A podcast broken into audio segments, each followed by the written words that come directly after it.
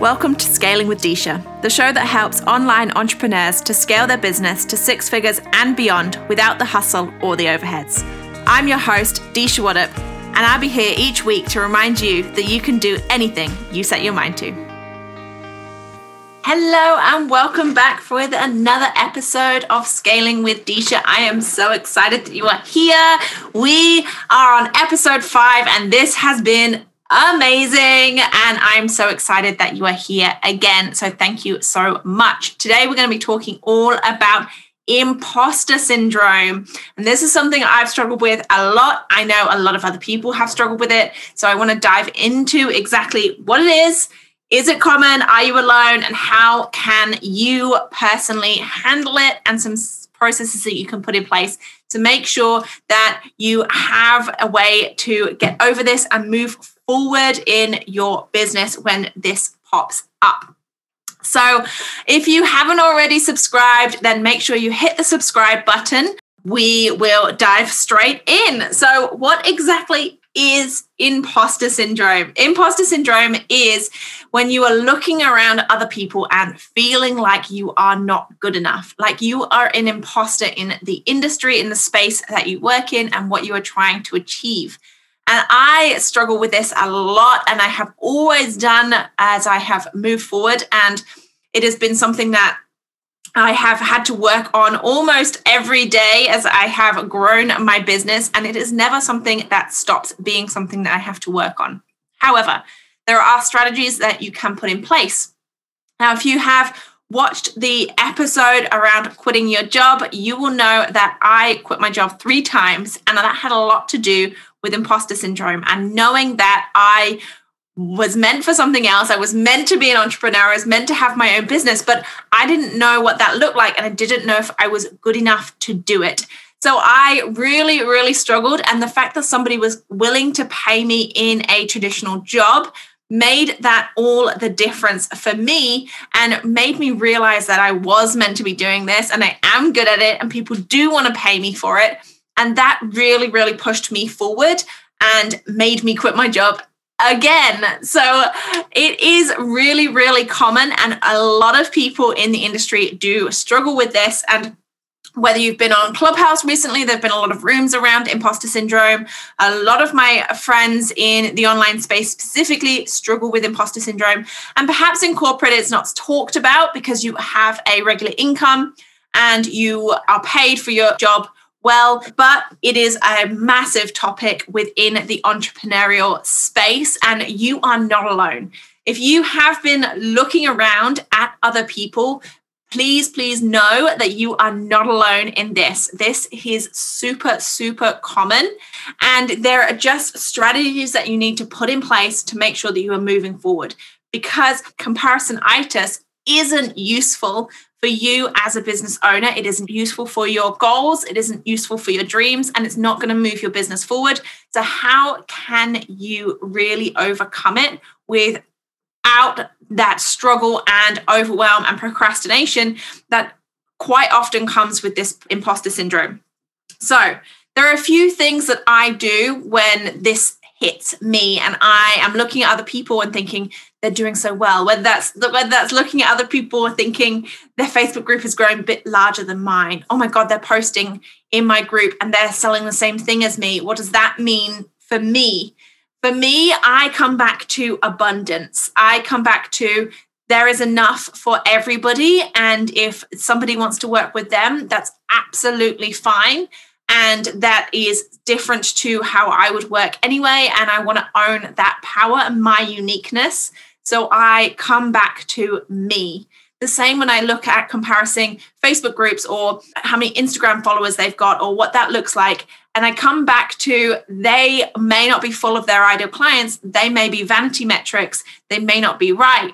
And I need to focus on me and what's happening in my business and the numbers that I have and what is generating income in my business is not those vanity metrics that I'm comparing on other people's accounts. So coming back to me and knowing that I am doing my best in my business and doing what is moving the needle for me rather than looking at other people's numbers and vanity metrics in particular and comparing those things. So make sure that you are holding your own power on that. You can also look at testimonials. So I have a document on my uh, laptop in which I have all of my testimonials.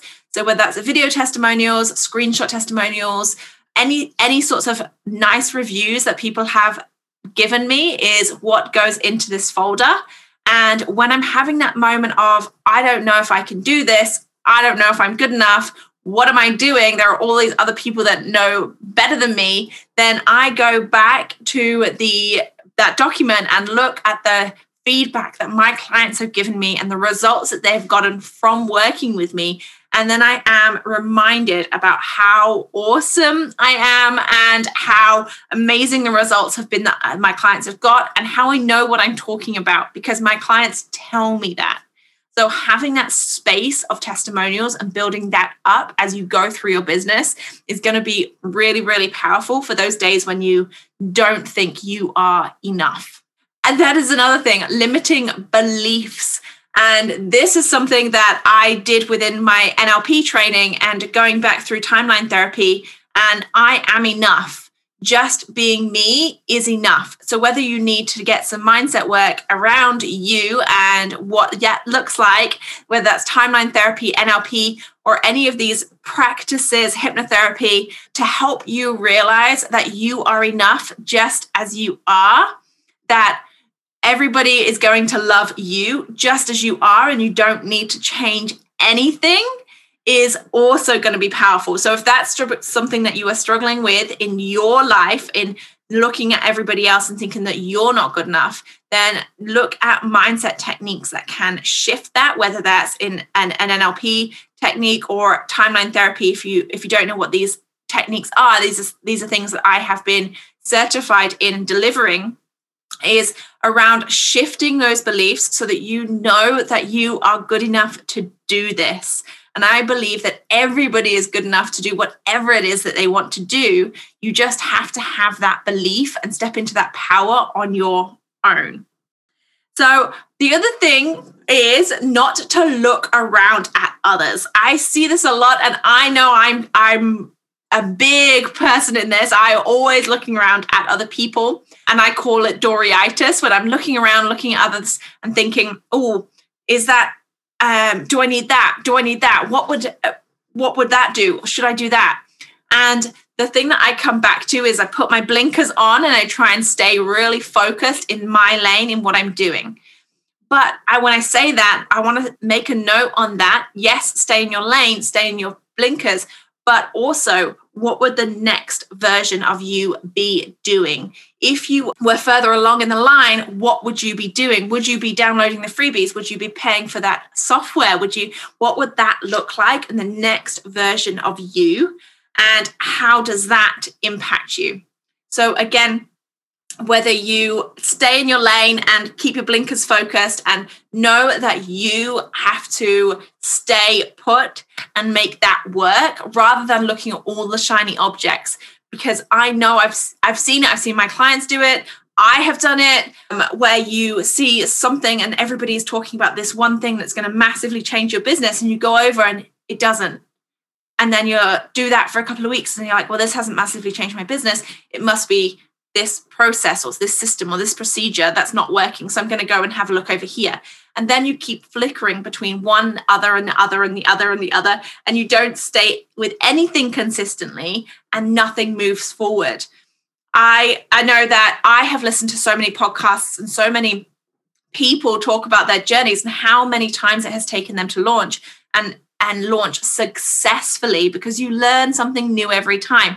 So, doing the same thing repetitively means you are going to learn how to do it better and more consistently and stronger and get more ROI and more conversions and more sales all the way through if you stay with that one thing rather than creating lots of different things and never sticking to the same process. So, focus on what you are doing and stop looking around for that shiny object that is really going to help you overcome this imposter syndrome if you're not looking around at other people in the first place. You can also start to focus on how far you have come. So this is a really powerful strategy that I use is when I look back at what I've what I've achieved and how far I have come from where I started. So when I started my freelance business back in 2016, for example, house sitting, and where I am now, and the income differences, what I've achieved in my business, and how I've changed everything to step into the new version of me each time and up leveled consistently. And what I spend now on coaching and and systems and processes and staff and teams would not have even touched the surface on what I was like back in 2016 when I started my business. And again, in 2012, when I originally had the idea of leaving the UK to do something a little bit different, has been completely different again. So look back at how far you have come on your journey and know that if you hadn't have made those choices and those decisions you wouldn't be where you are now. And you are wherever you are now you are definitely further along than you were a year 6 months or even a week ago.